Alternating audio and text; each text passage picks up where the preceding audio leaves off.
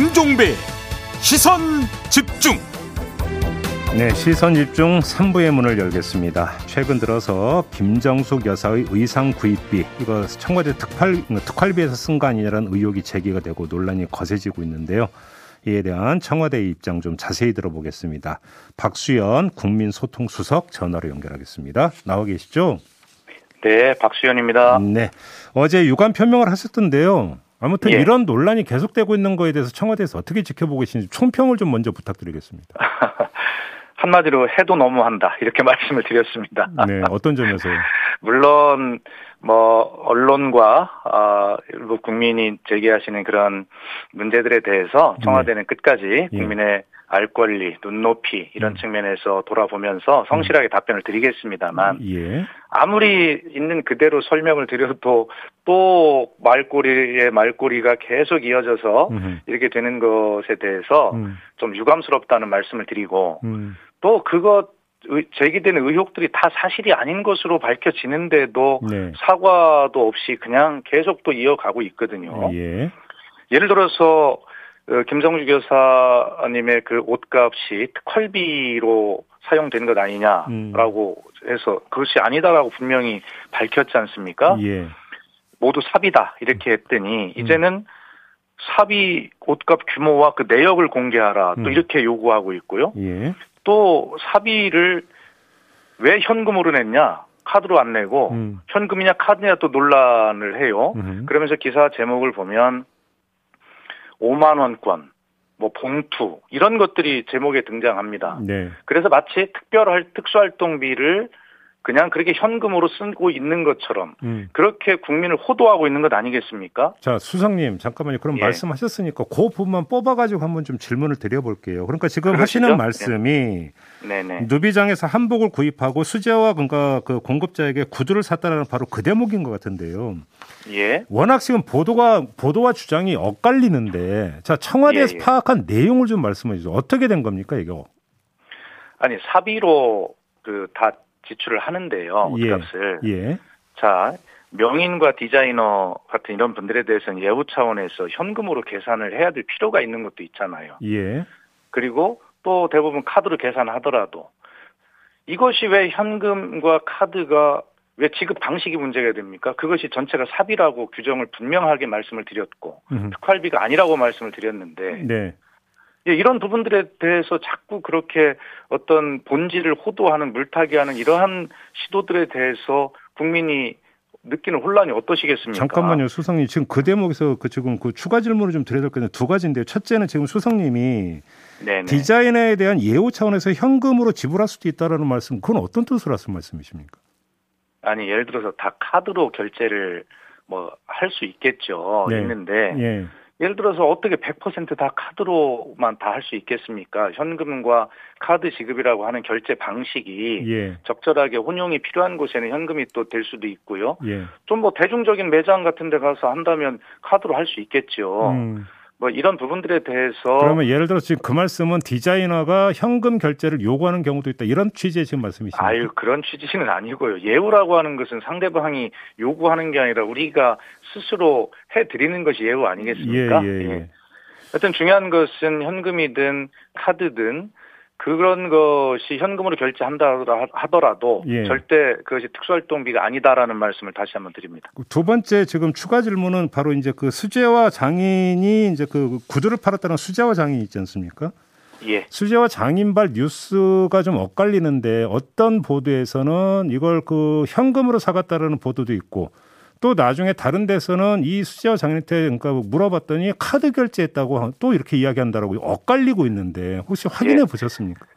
사회자님 네. 지금 하시는 그 말씀하시는 언론의 보도는 네. 이 본질과 아무런 관련이 없습니다. 그것은 다 확인하면 될 일이고 설사 음. 그것이 현금이든 카드든 확인이 됐다 하, 더라도 예. 지금 제가 말씀을 드리는 이 본질과 전혀 관련이 없는 보도입니다. 음. 그렇기 때문에 그런 것들에 청와대가 일일이 그런 것까지 왈가왈 필요 없고요. 네. 다시 한번 정리하면 특활비로 사용한 적 없다. 그리고 알겠습니다. 사비의 결제 방식이 현금이든 카드든 그런 것에 대해서 왜 문제가 되는지에 대해서 분명히 정리를 하는 것입니다. 아마도 그 이제 언론이나 세관에서는 그 요즘 뭐 추세라든지 이런 것들이 거기다가 이제 뭐 1, 2만 원이 아니라고 한다면 현금으로 결제하는 경우는 극히 이례적이지 않느냐 여기서부터 시작을 하는 것 같은데요. 영부인의 활동 영역이라고 하는 것 자체가 이례적인 부분들이 많이 있지 않겠습니까? 어떻게 똑같 게 그렇게 기준을 적용할 수 있겠습니까? 그러나 저희는 계속 강조하는 것이 어, 어떤 그런 의전 규정에도 불구하고 음.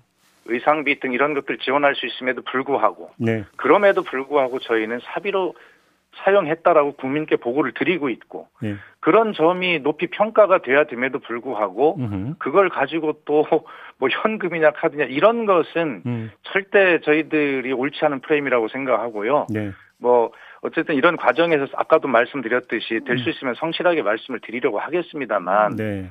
모든 것에 대해서 그렇게 다 말씀드릴 수는 없어요. 알겠습니다. 그럼 한번 이렇게 네. 질문을 드려볼게요. 그러니까 이제 그 사비로 구입을 했다라는 거잖아요. 지금 수석님 말씀드린 예, 예. 일관되게 특활비로 네. 지금까 산 게 아니다. 그러면 그렇습니다. 예. 그러니까 초점은 특활비에서 쓰지 않았다는 게 초점이잖아요. 그런데 예, 예. 특활비 내용은 국가안보나 여러 가지 문제 때문에 공개할 수 없다면 네네. 특활비에서 사용하지 않았다는 하나의 방증으로서 사비 지출 내역을 공개할 수도 있는 거 아니냐 이런 주장은 나올 수 있잖아요.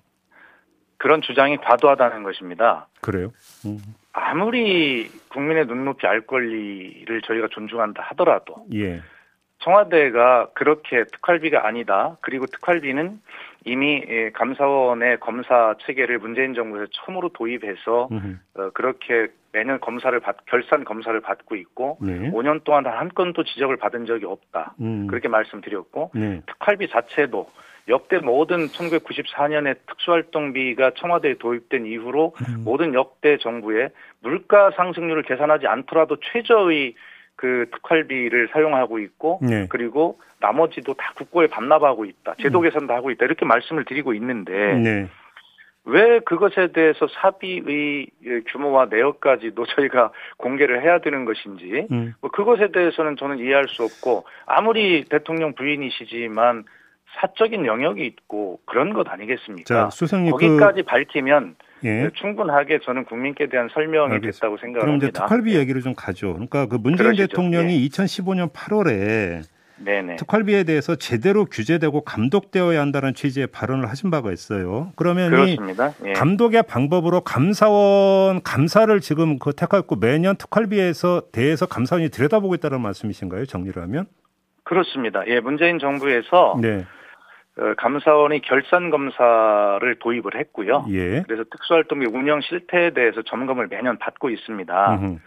그래서 문재인 정부에서는 적어도 청와대 특수활동비 집행과 관련해서 예. 감사원으로부터 단 한 건의 지적도 받은 바 없다라고 그러면 감사원 감사 과정에서는 특활비 전체 규모가 어떻게 되고 어떻게 썼는지가 이제 공개가 되고 감사원이 그걸 본다라는 말씀이시잖아요. 네. 그러면 제가 한번 좀 이걸 여쭤보고 싶은데 이게 이제 그 납세자 연맹에서 이제 그 소송이 진행이 되지 않았습니까? 예. 근데 이 과정에서는 그러면 제한적으로라도 다시 말해서 모든 사람이나 재판부에 한정해서 그러니까 제한적으로 좀 공개를 안 하셨었어요 그때 소송 과정에서? 자 이런 것이 지금 정확하게 특수활동비가요. 예. 어, 어디 어디 이렇게 쓰여지는데 예. 그 공개는 비공개로 하도록 돼 있지 않습니까 제도가? 예예 예, 예. 예. 자, 그래서 저희도 뭐 저희 솔직한 심정으로는 다 공개하고 싶어요. 그만큼 자신 있다는 얘기입니다. 네네네. 그러나 비공개가 제도인 것이고 음. 앞으로 필요하면 그런 제도 개선까지 해 나갈 텐데 지금까지 제도 개선 많이 해 왔습니다. 네. 그리고 저희가 1, 2심 부분 패소에 대해서 항소를 했지만 음. 그것을 안 하겠다는 것이 아니라 그 중에는 음. 꼭 그 필요한 국가 안보나 국익을 해야 할 만한 정보가 포함이 되어 있다는 저희 판단 때문에 음. 1심은 부분 패소했지만 음. 저희에게 보장이 되어 있는 법적 권리인 2심의 다른 상급심의 판단도 한 번 더 받아볼 필요가 있을 만큼 신중하게 해야 된다. 음. 그런 뜻이고요. 그리고 이것은 청와대만 그런 것이 아니라 검찰도 이미 그렇게 부분 패소했지만 항소를 해놓은 상태인데 네. 정부는 왜 이렇게 할 수밖에 없냐면 제도 개선이 되지 않, 하지 않는 한은 음. 최소한 그렇게 보호되어야 할 것 이런 부분들을 최종 까지 법의 판단을 받아볼 수밖에 없는 그런 신중한 입장을 기해야 한다고 생각하는 것이고요. 수석님, 이것을 그, 예, 예. 잠깐 죄송한데요. 지금 제가 조금 전에 드렸던 질문의 취지는 일부 법조인들이 이런 말씀을 하시더라고요. 그러니까 이게 공개가 되면 안 되는 건 충분히 이해를 한다. 네. 하지만 여기서 절충점이 없는 건 아니다. 조금 전에 감사원도 들여다본다면 재판부에 한해서 그러면 제한적으로 그러니까 판단하시는데 도움이 되기 위해서 뭔가 보여드리는데 다른데 공개하면 안 됩니다라는 조건으로 재판부에는 보여줄 수 있는 거 아니냐 이런 의견이 나와서 지금까 질문드렸던 거거든요. 글쎄요, 뭐 그거를 제가 거기까지 답변할 영역은 아닌 것 같고요. 네네. 어쨌든 저희들에게 보장이 돼 있는 또 음. 신중하게 해야 되니까 네. 그 2심 판단을 상급심 판단을 받아보겠다는 뜻이지 음. 이것을 완전히 덮고 안 하겠다 그런 취지가 아닙니다. 알겠습니다. 예. 본질적인 문제는 이제 특수 청와대 특수 활동비인데요.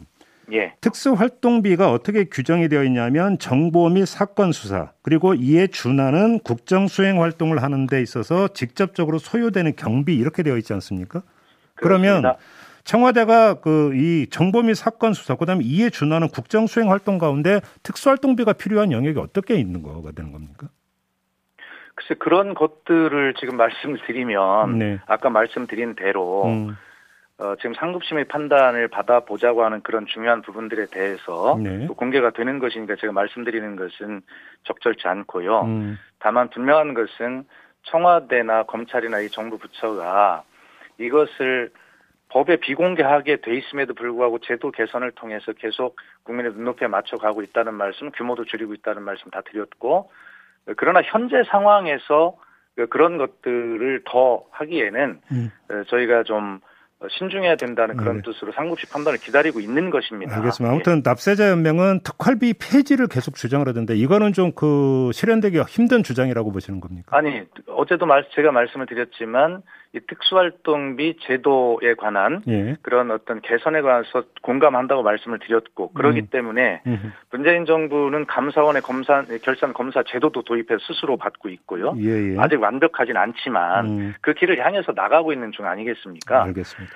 그 다음에 규모도 축소를 해서 저희가 2017년에 처음에 문재인 정부 들어서서 125억 원이 특수활동비가 편성이 돼 있었는데 그 중에 저희가 70.4%만 사용하고 나머지는 이미 첫 해부터 국고에 반납했고 네. 그 다음부터는 역대 정부 최저 수준으로 96.5억 원만 편성을 연평균 해왔는데 음. 그나마도 실 집행을 줄여서 84억만 평균 연평균 집행을 해왔다. 음. 그러나 앞으로도 제도 개선이 시민단체에서 얘기하는 그런 제도가 필요하면 그 방향으로 계속 다음 정부가 또 나가고 나가고 그렇게 해야 되지 않겠습니까? 알겠습니다. 예. 오늘 아침에 제기된 의혹 하나 어젯밤 간밤이라고 봐야 되겠네요. 그러니까 이거 좀 그러니까 그 이런 보도가 나왔는데요. 김정숙 여사가 자주 이용하는 디자이너의 딸이 청와대에서 직원으로 채용이 됐다. 이런 보도가 나왔습니다. 예, 저도 봤는데요. 예. 정말 좀 아까도 말씀드렸듯이 좀 해도 넘어간다는 생각이 드는 게 음흠. 청와대는 이런 계약직 행정요원급 그 직원들이 많이 있습니다. 네. 그런데 그 중에 전문성을 요하는 부분들이 있을 거 아니겠어요? 그 예, 그 부분들은 당연히 뭐 공모도 하고 해서 다 채용을 하겠고요. 음. 그러나 그렇지 않고 지금 말씀하신 이런 경우는 어쨌든 그 어, 행사나 의전 뭐 이런 실무 같은 것들을 담당하는 이런 어떤 그 계약직 행정 요원이거든요. 업무 분야가 뭔지를 좀 공개해 줄 수 있습니까? 아니 행사 의전 실무 이런 거라니까요. 행사 예. 의전. 예. 예, 예, 그렇습니다. 음. 그런 일을 하, 는데요 예. 그거 말고도 여러 이런 계약직 행정 요원이 많이 있습니다. 그래서 전문성을 요하는 계약직 같은 경우는 당연히 공모와 거기에 준한 절차에 따라서 하는 것이고 그렇지 않은 이러한 어떤 계약직의 채용은 뭐 추천이나 뭐 이런 거에 의해서 할 수도 있는 것이고요. 네. 이것은 이한 분뿐만이 아니라 그런 분들이 많이 계십니다. 계시고 음. 그것은 문재인 정부 청와대만이 아니라 어느 청와대도 다 그렇게 할 수밖에 없고 그런 것이 이것이 왜 특별한 일이라고 그렇게 주목을 받아야 하는지 저는 동의하지 않습니다. 알겠습니다. 수석님 연결한 김에 좀 현안 몇 가지 좀 여쭤보려고 시간이 예, 너무 짧아서 예. 짧게 짧게 좀 요거만 좀 여쭤볼게요. 네. 대우조선해양 그 사장 선임권 있지 않습니까? 네네네. 이, 어제 인수해서 알박기란 표현까지 썼던데 청와대 입장은 어떤 겁니까? 그러니까 이게 이해가 안 가는 게 우선 문재인 정부는 이런 민간 기업 인사에 전혀 관여한 바가 없습니다. 네. 그리고 이 기사도 이 소식도 언론 기사를 보고 통해서 알았고요. 음. 정말 아, 전혀 몰랐습니까? 이럴 때가 전혀 음. 몰랐습니다. 예. 그럼에도 불구하고 인수위 수석 부대변인 브리핑을 보면 음.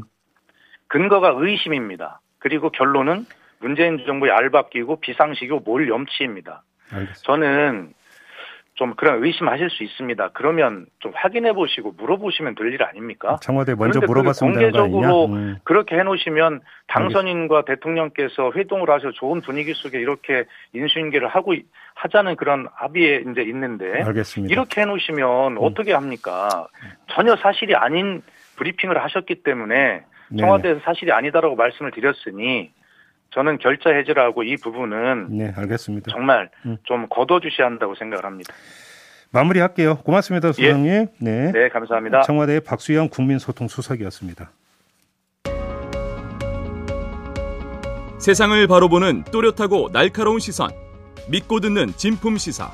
김종배의 시선 집중.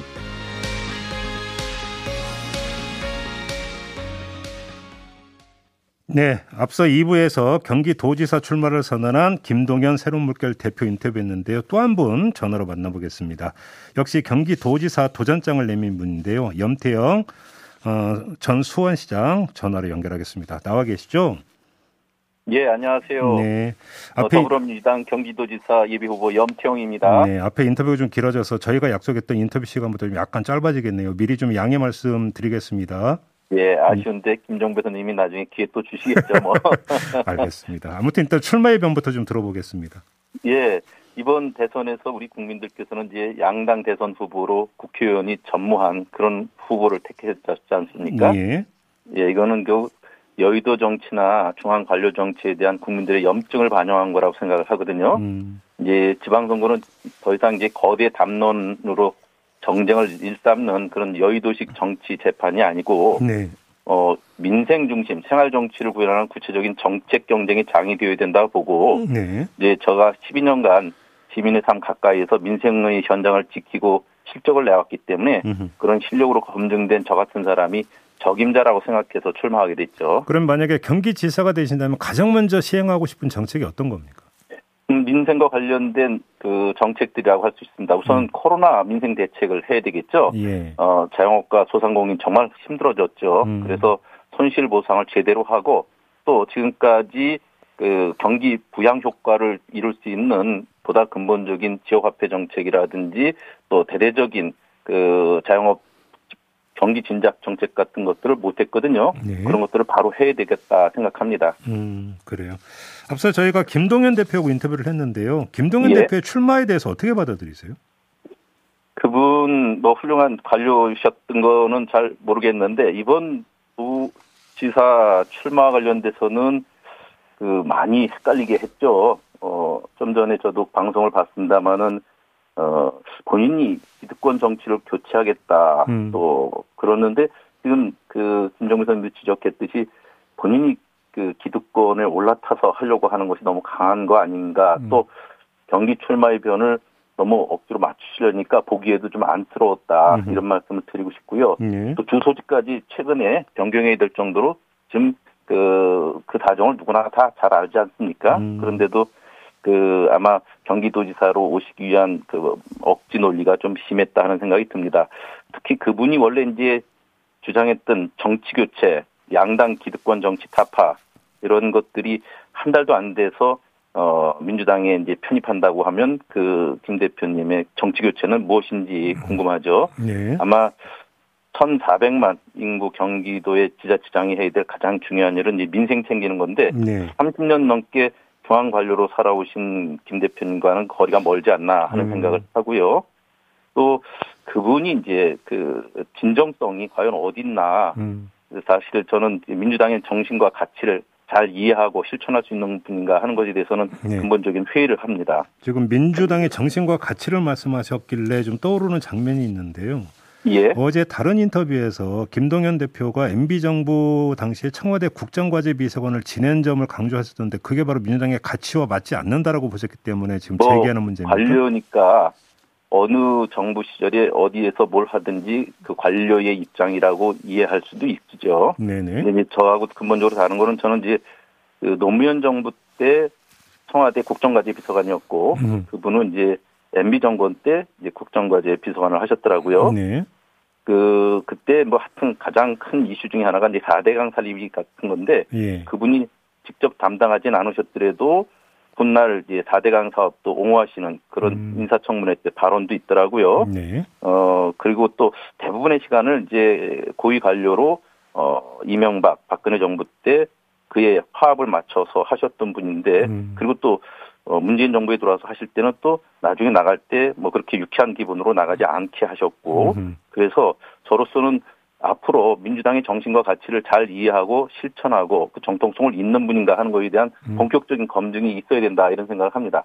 어제 그 김동연 대표가 출마 선언할 때 옆에 정성호 의원하고 김병욱 의원이 서 있었었는데요. 이두 예. 분은 뭐그 이재명 개의 핵심 중에 핵심으로 이제 언론에서 분류되는 분들 아닙니까? 그래서 예. 다수의 언론은 이재명 3인 고문의 마음이 김동연 대표 쪽으로 쏠린 거 아니냐 이런 분석을 내놓던데 어떻게 받아들이십니까? 저는 뭐 그렇게 생각하지 않습니다. 이재명 상임 고문께서는 어 말씀 그대로 중립을 하시겠다고 했고요. 네. 그리고 어느 편에도 드지 않으실 거라고 봅니다. 어, 대신 이제 단일화를 했던 후보가 당사자들이시기 때문에 최소한의 예우를 음. 하는 네. 그런 것이 아니겠나 하는 생각 이 들고요. 어. 특별히 유념해서 보지는 않습니다. 그렇게 보시는 거군요. 또 김동연 대표는 권리당원 50, 여론조사 50으로 되어 있는 경선룰이 있지 않습니까? 예. 이것을 뭐 명시적으로는 발언을 안 했습니다만 좀 바꿔야 되는 거 아니냐라는 취지의 뉘앙스로 아까 답변을 줬는데 어떻게 받아들이십니까? 어, 선수가 경기장에 들어왔으면 경기에 룰에 따라서 할 일이지 않나 생각되고요. 예. 선수가 경기장에 들어와서 룰이 안 좋다 아니면 음. 이건 나한테 안 맞다 이렇게 하면 그거는 선수의 도리가 아니지 않나 하는 생각입니다. 예. 어, 민주당이 김동연 한 사람을 위한 그 정당은 아니지 않습니까? 음. 적어도 민주당에서 투표권이라도 행사하려면 적어도 6개월 전에 들어와서 또 당비도 내고 하는데 그런 것이 전혀 없이 벼랑간 이제 들어왔는데도 또 나에게 그 유리한 방법을 하라 음, 이렇게 요구를 음. 할수 있는 자격은 없습니다. 예. 그래서 그동안 민주당을 위해서 헌신하고 갖고 온 민주당 당원들은 오히려 역차별을 받게 되죠. 음. 갑자기 또 규정을 바꿔버리면 민주당은 큰 분열에 휩싸이는데 이제까지 2018년 지방선거나 2020년 공, 총선에 공천룰이나 이럴 때마다 늘 우리는 해왔던 방식이 있는데 그런가 이제 그 그것을 지금 이제 나한테는 어울리지 않는다 이렇게 얘기할 수는 없고요. 그분 말씀 중에도 마지막에는 어찌됐든 따르겠다고 네, 했으니까 네, 네. 저는 뭐 잘 따르리라고 보고요. 그게 민주당 법을 따르는 당원의 당연한 도리이다 이런 생각을 합니다. 알겠습니다. 유승민 전 대표도 어제 출마 선언을 했는데요. 이건 어떻게 받아들이세요? 예. 어 유승민 대표 참 그 안쓰럽습니다. 저도 어 갑자기 이제 최근 들어서 중심 없이 유행처럼 모두들 경기도지사 후보로 나서는 모습을 보고는 이제 경기도민 입장에서는 어리둥절을 하지 않겠나 하는 생각이 들고요. 예. 경기도가 그렇게 먹기 좋은 떡인지 하는 생각도 듭니다. 네.